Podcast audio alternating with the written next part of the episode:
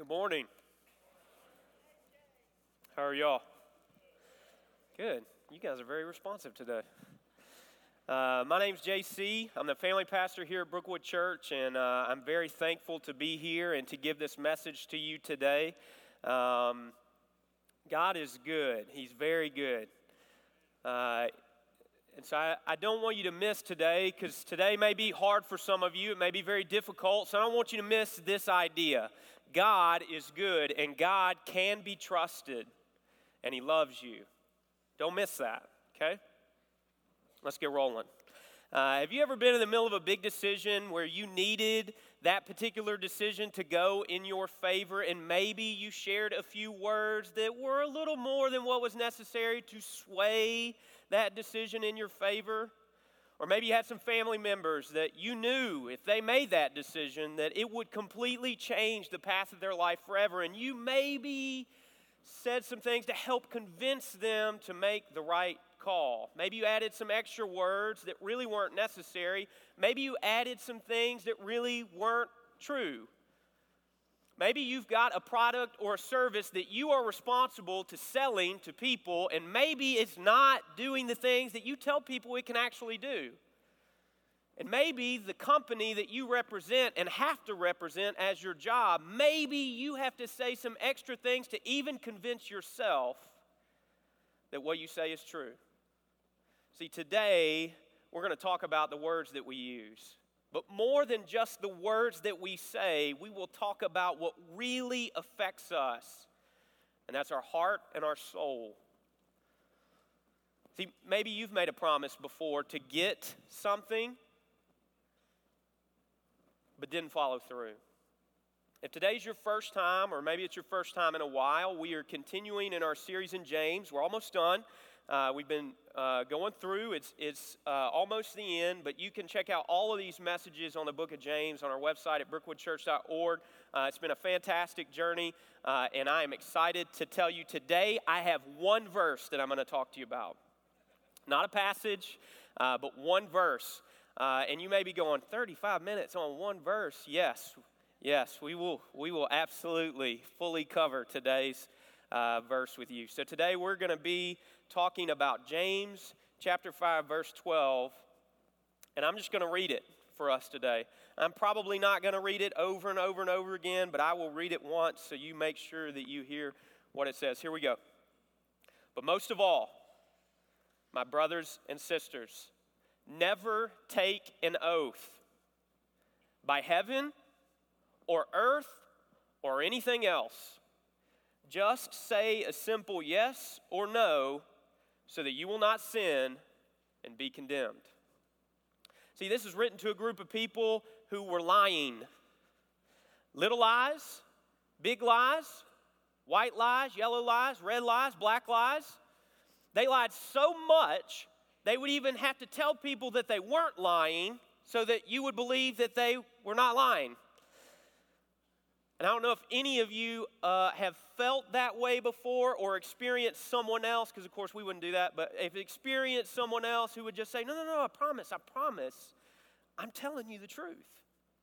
So much so that they were willing to take an extra step and, and make an oath to make sure that people would listen to them and what they had to say.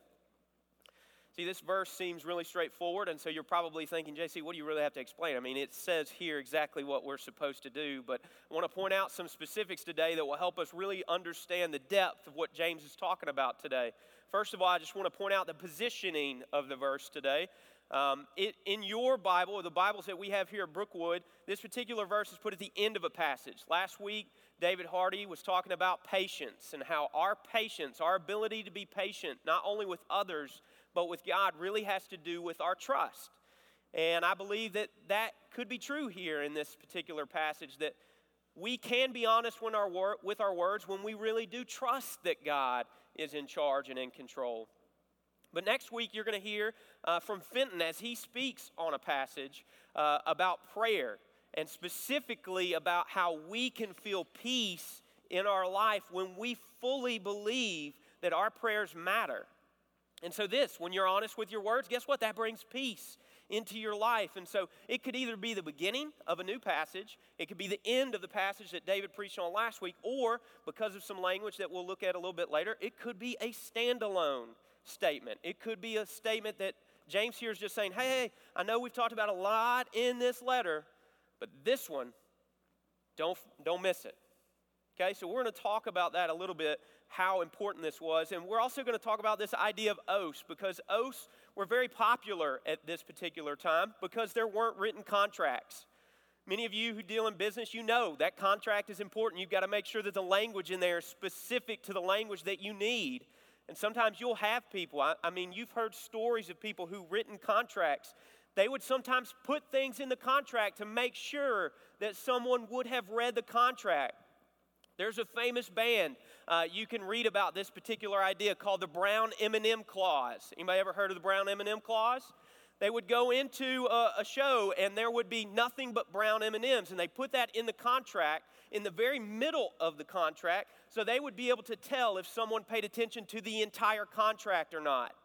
So they knew if they walked in and there was a bowl of nothing but brown M&Ms that they had everything taken care of. But if they walked in and they saw maybe a bowl of M&Ms or no M&Ms at all, they knew that there were probably other things that weren't followed through on that particular contract.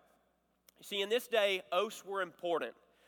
There are many oaths that we see examples of in the Bible, uh, not just oaths towards God, but oaths to many different types of things.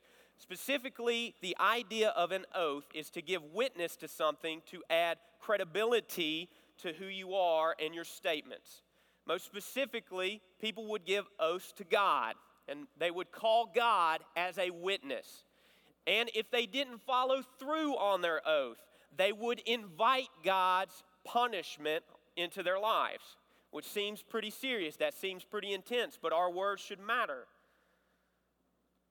So I don't want you to miss this, okay? This is a common occurrence. In, in our day, while we may not take an oath, we specifically write contracts. We've got things that we're determined to follow through. And not only that, but we say things every day.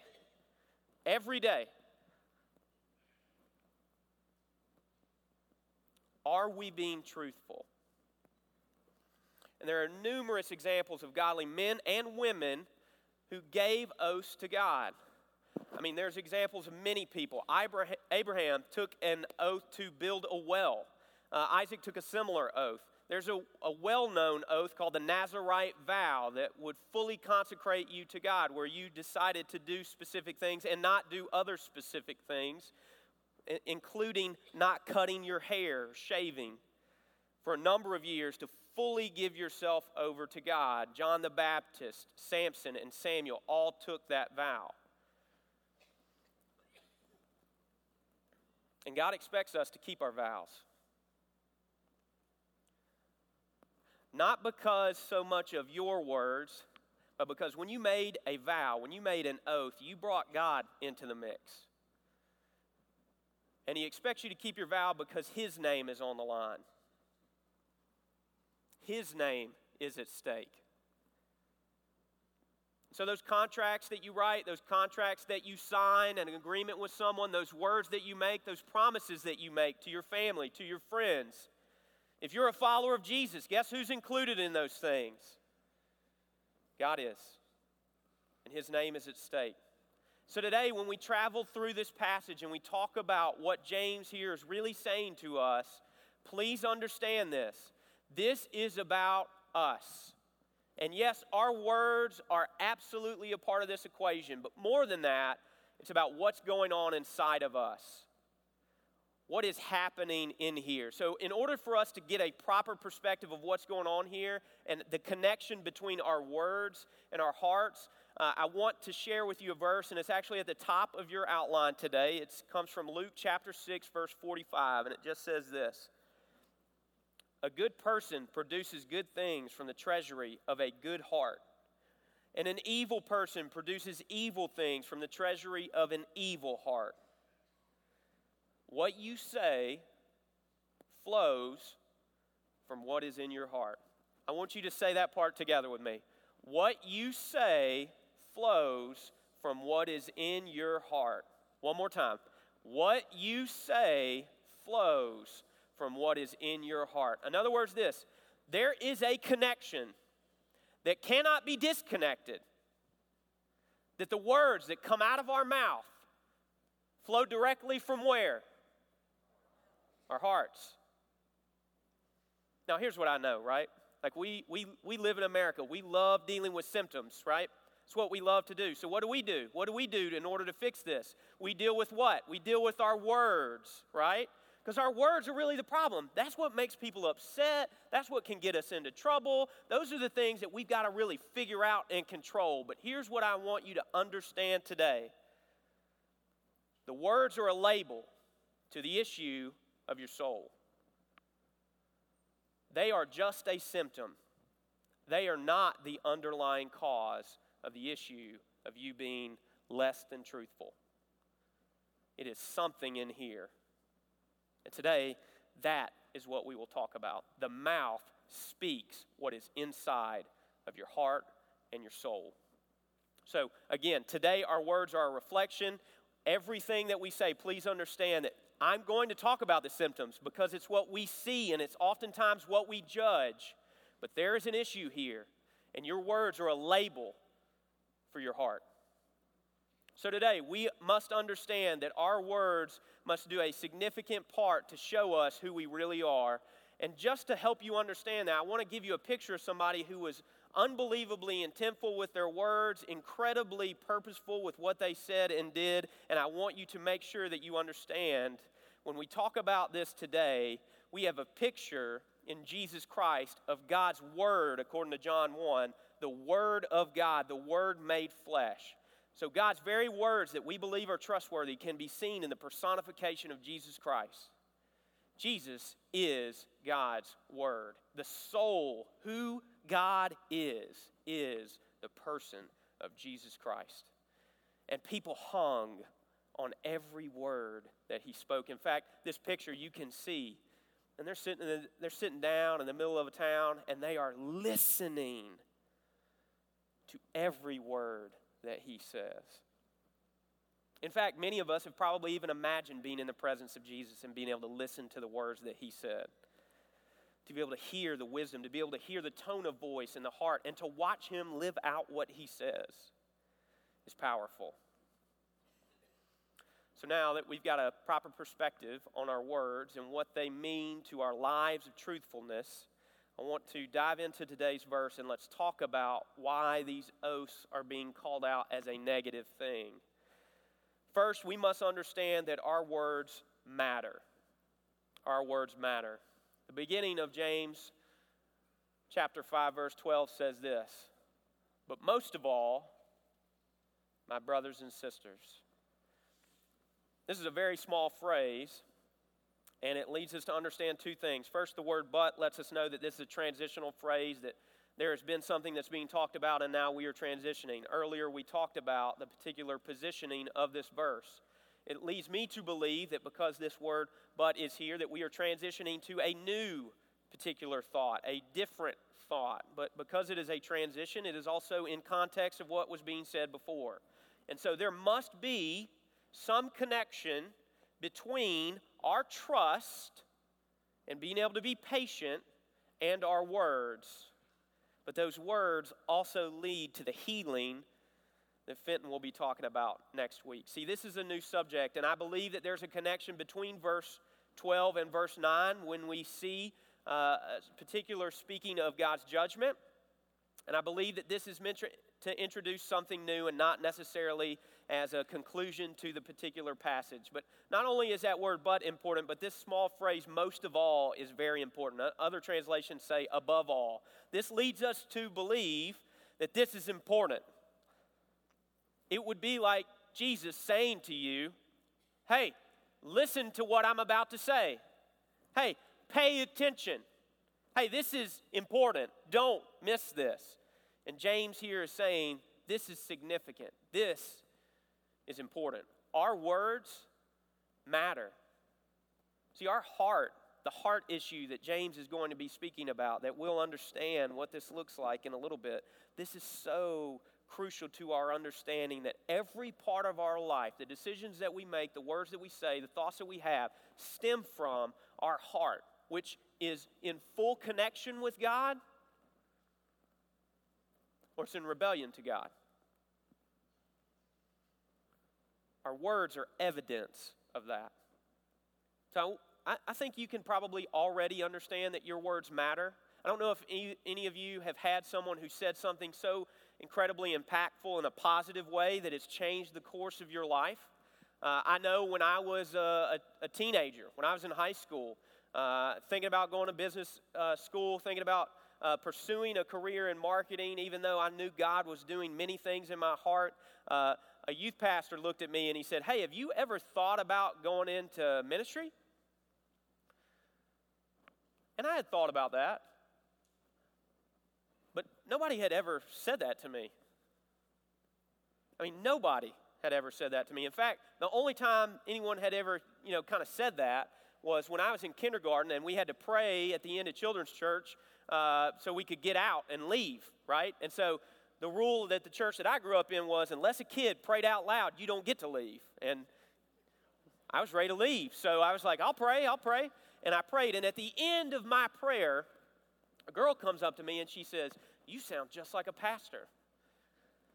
I cried all the way home. I did not want to be a pastor. That sounded like a boring, horrible, terrible job. And so I remember in the driveway coming into my home still crying, and my mom, I'm sure she was laughing and feeling like this was one of the most hilarious moments, but I remember her consoling me. Being a pastor, it's not that bad. People love pastors, right? And I remember going, I can't do that. I'll never do that. Please don't make me do that. But this, this statement from my youth pastor changed the trajectory of my life. Because, yeah, there were definitely thoughts there, but things never connected until he said that. So, you know our words matter, but you also know not only can words positively affect our life, they can absolutely negatively affect our life. I'll give you a couple that you might uh, can say these words matter to you. Even sometimes when you hear them, they sting a little extra. Worthless, death, cancer, hate, I don't know if you've ever had anybody share with you how they really feel sometimes, but it can absolutely negatively impact your life. Our words matter, and they matter positively, and they will matter negatively if we use them in that particular way. See, as a kid, you learn that sticks and stones would break your bones and words would never hurt you. But as an adult, you understand words are corrosion to the heart. And they are oftentimes way more dangerous than sticks and stones. In fact, the Bible talks about this in the book of Proverbs, and I'm going to give you a little bit of time to, to turn there. It's in chapter 12, verse 18, and I want you to turn there because I want you to allow this verse to sink into your heart.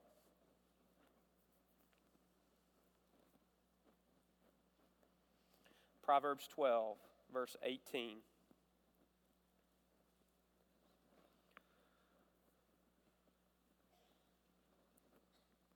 Scripture says this Some people make cutting remarks, but the words of the wise bring healing. Another translation says, The rash words are like sword thrusts the tongue of the wise brings healing. We've all felt that stab before, and I hope that you've also felt the healing touch of positive words in your life. For some of us, it would do, it would do ourselves good just to, today at the end of the service to sit in your seat and just ask God, God, what do you think about me? So you can hear the life giving words of God say to you that He loves you and He cares about you. See, everyone in this room could probably speak to how true that statement is that our words matter. But oftentimes we don't tend to measure our words for their potential impact. We just kind of say what's there. But Jesus did. He measured his words. And oftentimes he was measuring the words of other people and what was going on inside of their heart. It's incredible for me to be able to study the person of Jesus and watch how he interacts with people. There are so many stories of the choice words that Jesus used.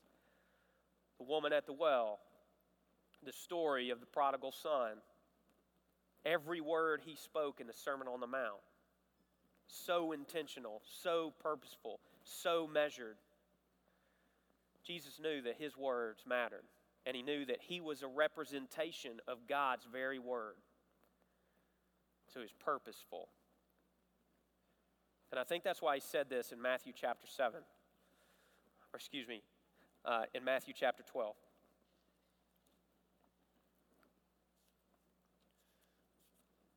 He said this. and I tell you this? You must give an account on Judgment Day for every idle word you speak. The words you say will either acquit you or condemn you. Our words matter to other people and they should matter to us because they provide a diagnosis of our heart's condition. So let me ask you this Do you measure your words that you speak? Do you take time to reflect on, I think I'm about to say this to this person. What will this do to them? How will this impact their life? Do you provide life and healing through your words? Are you jabbing a sword at somebody? Or maybe your words are net neutral, they are idle. They don't bring value. Maybe in your mind they don't hurt people, but they really don't make a difference. Some of us in this room have a message that we need to give to somebody that is life altering, positive, and you haven't given it yet. We will give an account for every word we speak. What are your words saying to people? Do they matter? Not only should they matter, but they should also be enough. To me, this is crucial, and this is probably one of the things that I love most about studying the person of Jesus. In James chapter 5, verse 12, again, never take an oath by heaven or earth or anything else. Just say a simple yes or no. Never take an oath. See, that particular statement mirrors what Jesus said in the Sermon on the Mount in Matthew chapter 5 verses 33 through 37. Jesus said this.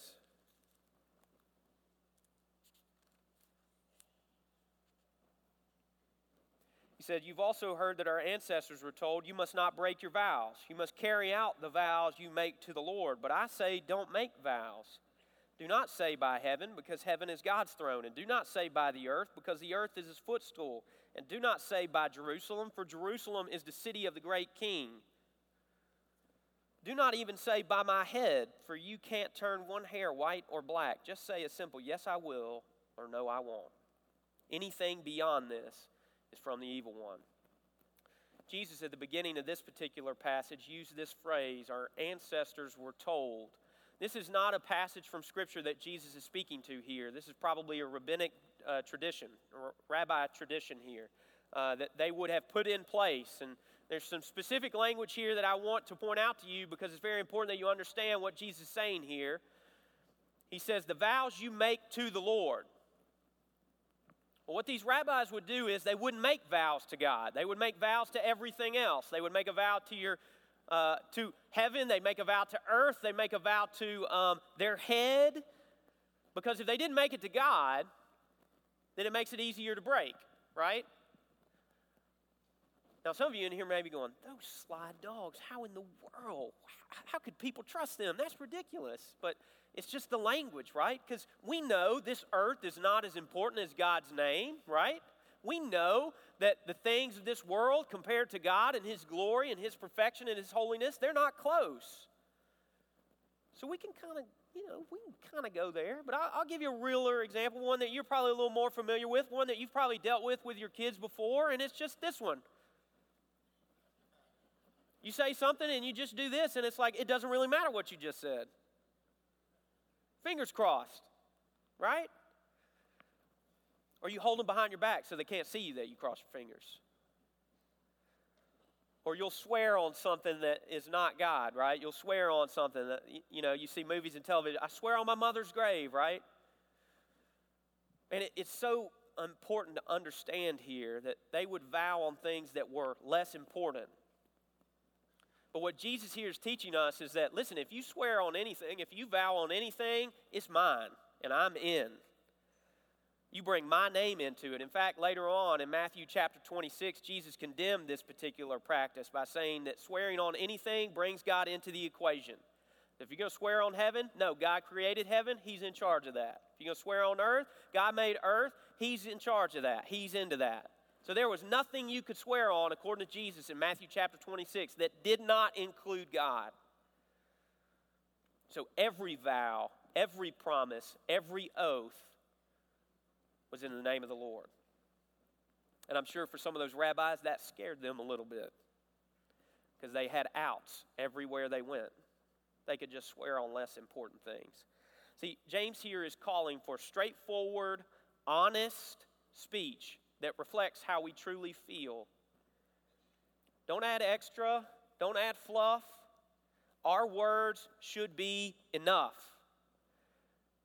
And when they aren't, points to what's inside again. Why is it that we feel we have to add extra? Why is it that we've got to tell them about that extra benefit with our product and service? Why is it we've got to convince someone of what we think is in their best interest? when it may not be in their best interest. And I'll, I'll give you kind of a couple reasons why I think we add extra. Okay, number one, we aren't being completely honest in the first place. We give a little shred of honesty, but not the whole picture. And we want to kind of manipulate people into a particular direction or decision. So we add just a bit extra. Or two, we're not confident enough in who we are. So, in order to kind of convince people and really to convince us that what we believe is really true, we add all these extra words, extra fluff, extra things. And ultimately, it speaks to do we truly know who we are in Jesus Christ? Is our identity cemented in Jesus' finished work on the cross or in our continued performance? So, either way, it speaks to something that's happening in us. And most of the time, they point to something that's missing in our connection with Jesus Christ, something that we haven't fully surrendered and given to Him. See, Jesus even dealt with this. People feeling like they needed something extra from Him other than His words. Matthew chapter 12, this time. Starting in verse 38.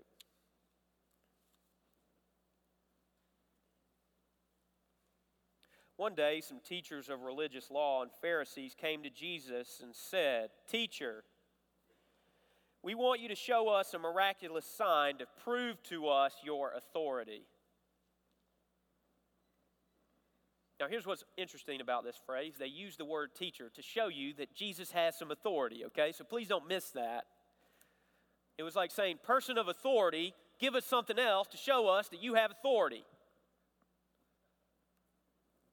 We recognize you have authority, but we need extra. And Jesus, who has all the wisdom in all the world, entrusted the Holy Spirit to do the work in him that he needed. Here's what he said Only an evil, adulterous generation would demand a miraculous sign. But the only sign I will give them is the sign of the prophet Jonah. For as Jonah was in the belly of a great fish for three days and three nights, so will the Son of Man be in the heart of the earth for three days and three nights. See, Jesus didn't need to give them a sign, Jesus was the sign. Prophets for hundreds and thousands of years talked about Jesus watching his very life was the sign of his authority. And yes, he absolutely claimed. And this is why it's so crazy to me when people can just say, well, Jesus, he was a good man, he was a good teacher. He said some crazy stuff with his words. He said, I'm the way, the truth, and the life. No man comes to God but by me. That's not a net neutral statement. Jesus didn't just speak with authority, he lived authority. Don't miss this. Jesus didn't add extra to his words. Sometimes you see him preach a sermon and then leave, just walk off. Sometimes he disappeared. I mean, just disappeared. He didn't need to be there anymore. I know we've all been in meetings where we felt like we didn't need to be there very long, right? I mean, Jesus got up and got out. I mean, he was out. Jesus understood that his words were enough, and if he he wasn't going to do the extra to try and manipulate you to him. His life given sacrificially, not just in his death, but for the 33 years that he lived in service to other people are plenty of evidence and the only sign that we need. Not only should our words matter and not only should they be enough, but they should give evidence of a transformed life. And before you fill it in too fast, I know you guys are so excited about this. I want you to make sure you put a capital T on that word transform because I want you to understand something. This is not just about an improved life.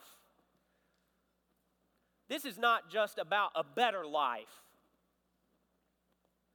This is about the life that God designed us for.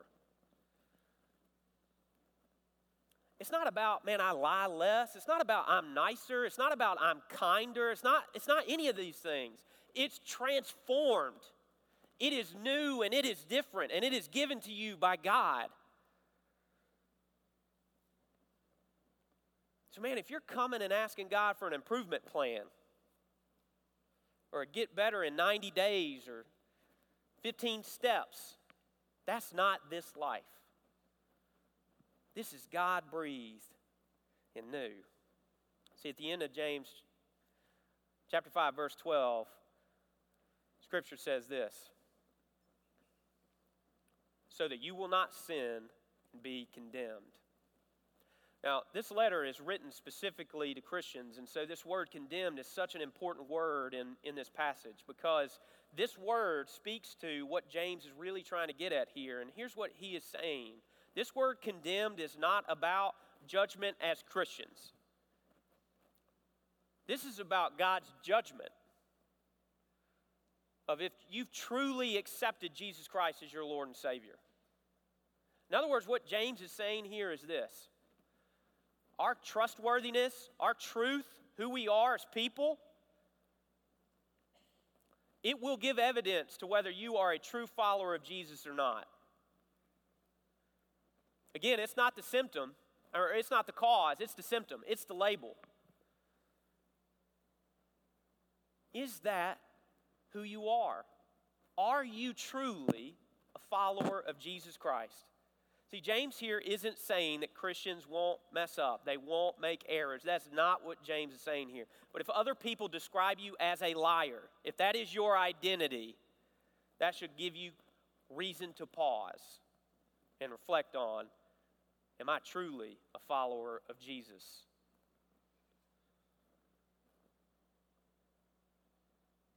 Truly. See, our words should point to a different life, the transformed life, the life that only God gives, the new creation life, the life that the Spirit brings and gives vitality to, a life of less, a life of self denial, a life where we pick up our cross every day and we pursue Jesus. Because the burden that we have compared to the burden that Jesus Christ has is nothing in comparison. It is a place and a responsibility of rest and trust. It's a different life than the hamster wheel of performance. It's a different life than the wheel of trying to make something for yourself. It is true life. And the life that God meant you to live, to fully rely on and depend on Him and what He's done for you. See, this is where the power comes from our life. It's not the words that we come up with, it's not the words that we say, it is what is happening in us. Our connection with Jesus gives us power to live and live differently. Both the finished work of Jesus Christ, where we have full acceptance before the face of God, but also the work of the Holy Spirit every day to make us into the likeness of Jesus Christ. That is where powerful living comes from. And so I want to share a couple pictures with you because I don't want you to miss this, okay? Again, we point back to this picture of Jesus teaching. So impactful, hanging on every word. And here's what I love about this. Here's what I love, and I, I don't want you to miss this. If you're not a believer, if you're not a follower of Jesus, here's, here's just what I want you to understand Jesus is okay with your questions and doubts. Here's how I know He spent all his life walking around. In a movement that has not ended for thousands of years. There would be no bigger news than to find out that this whole Jesus thing is a sham. So just check him out. These people checked him out. They watched him. The disciples hung on every word. They asked him questions. They said stupid things in front of him. They did miserable things in his presence. And you can watch every reaction that he had and understand that he lived with different type of life. He lived with authority and power and peace and love of which we can only hope to experience. And I want you to see this. See, sometimes in church world you miss this. Show this next picture.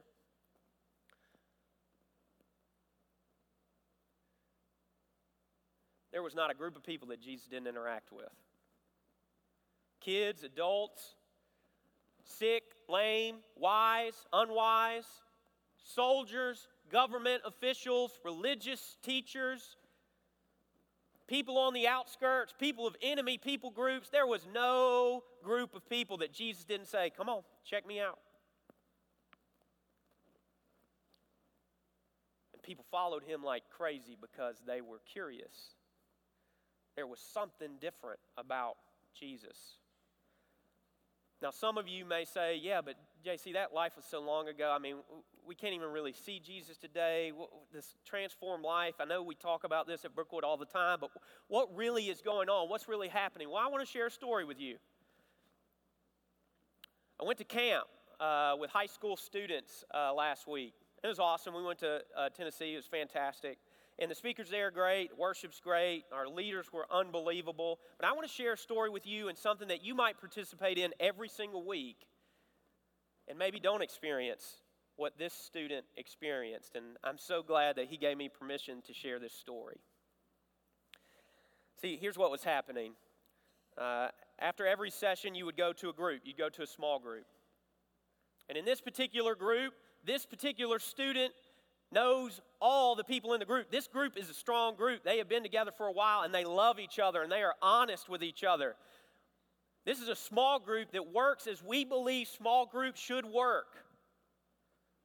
So after one of the sessions, they show up to group and there's a discussion going on. And these students are so honest, so real with what they are sharing. Not, here's all the awesome stuff that's going on in my life. Here's the unbelievable things that are happening. No, here's the crud that's in my life. Here's the junk that's in my life. And I need Jesus to fix this. In the midst of that group having that discussion, a student starts to feel pain in his chest. A little embarrassed, not, not wanting people, these, these guys that he knows, to think anything's going on. He literally gets up and walks out out of the room, sits on the floor, and is bawling his eyes out. High school student. So I'm playing with a bunch of other high school students. We're playing a game outside. One of the students from his group goes, Hey, can you pray for this guy? Something's going on. Nobody knows what's going on, but he's crying. Can you pray? It's like a good youth pastor. I said, Sure, I'll pray. I'll pray. Finished playing the game, got up there. Probably about 10, 15 minutes after that, still crying. As we talk, what he shares with me is he's been living a double life.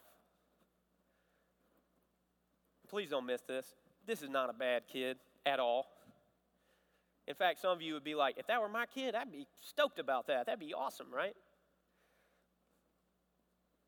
When he saw and experienced people, high school students, talking about honestly what was happening in their hearts and in their lives, something happened in him. And it caused a physical symptom.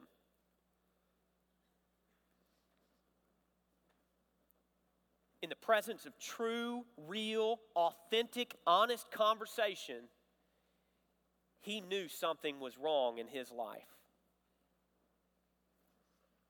So we prayed, he repented, he went back in the room to share with his group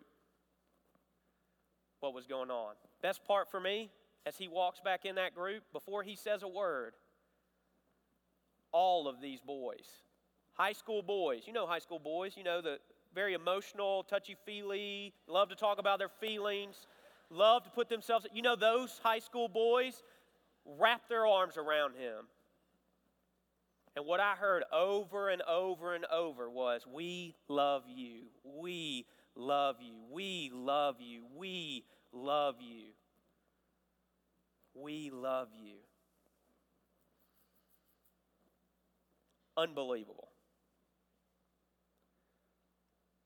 I'm so thankful for the leaders of that group, volunteer leaders who give them a safe place to share, who love them and walk alongside them.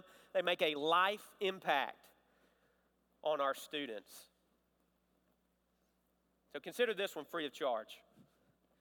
Get involved. Get involved. And I'm not just talking about student ministry, I'm talking about when you go to your small groups, if your small group's just kind of humming along, nobody's really been honest, nobody's really sharing what's going on in their life, step up to the plate. Put yourself out there. Trust that God is who He says He is. Get involved. Man, if you need to trust that God, if you've got an area that you're struggling in, if you need to give, you need to trust God with that. If you need to be honest and share, you feel like you're wearing a mask, you need to be honest with people. If you feel like God's been calling you to give back and you're not serving or volunteering, there are hundreds of roles that you could have here. Man, invest somewhere because God will prove Himself faithful to you 100% of the time. Do you think, as that student was feeling that real pain in his chest, that he thought for a second he'd walk into a room and be hugged and loved on? No, he felt guilt and burden and shame. But the power of Jesus Christ in a transformed life truly impacts people and it changes things. So, this is free of charge for you today, but if you're not involved, you need to step up to the plate and get involved.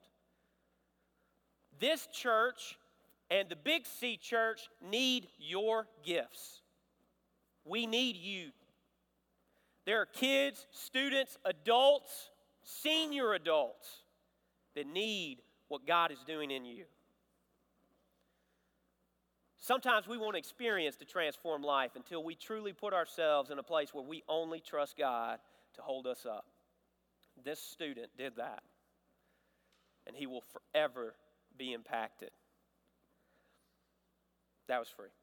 Let me ask you this question Would the people in your life describe you as honest? Would they call you a straight shooter? Would they go to you for advice? Or do they seek to avoid conversations with you? Knowing that, you know, he'll kind of paint a picture and you've got to kind of wade through some stuff that he's saying to get to what he really means.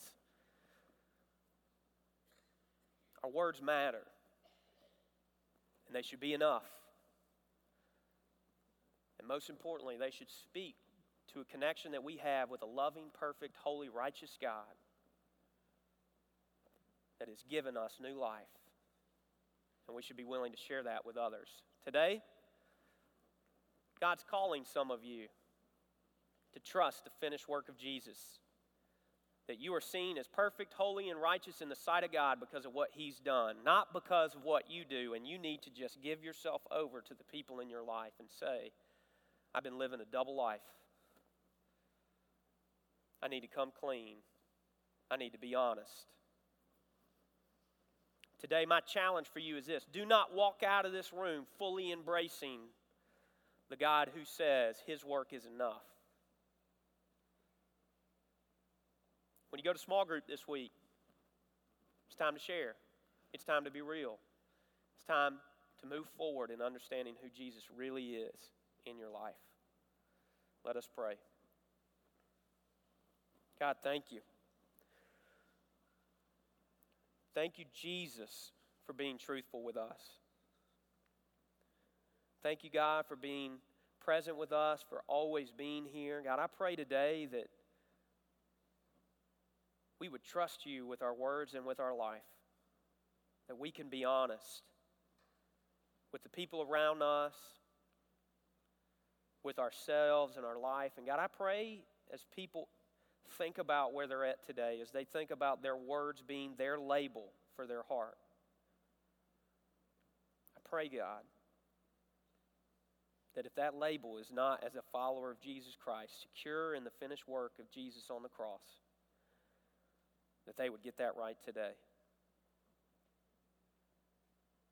It's in your name, Jesus, that we pray. Amen. Our counselors at the front if you'd like to talk.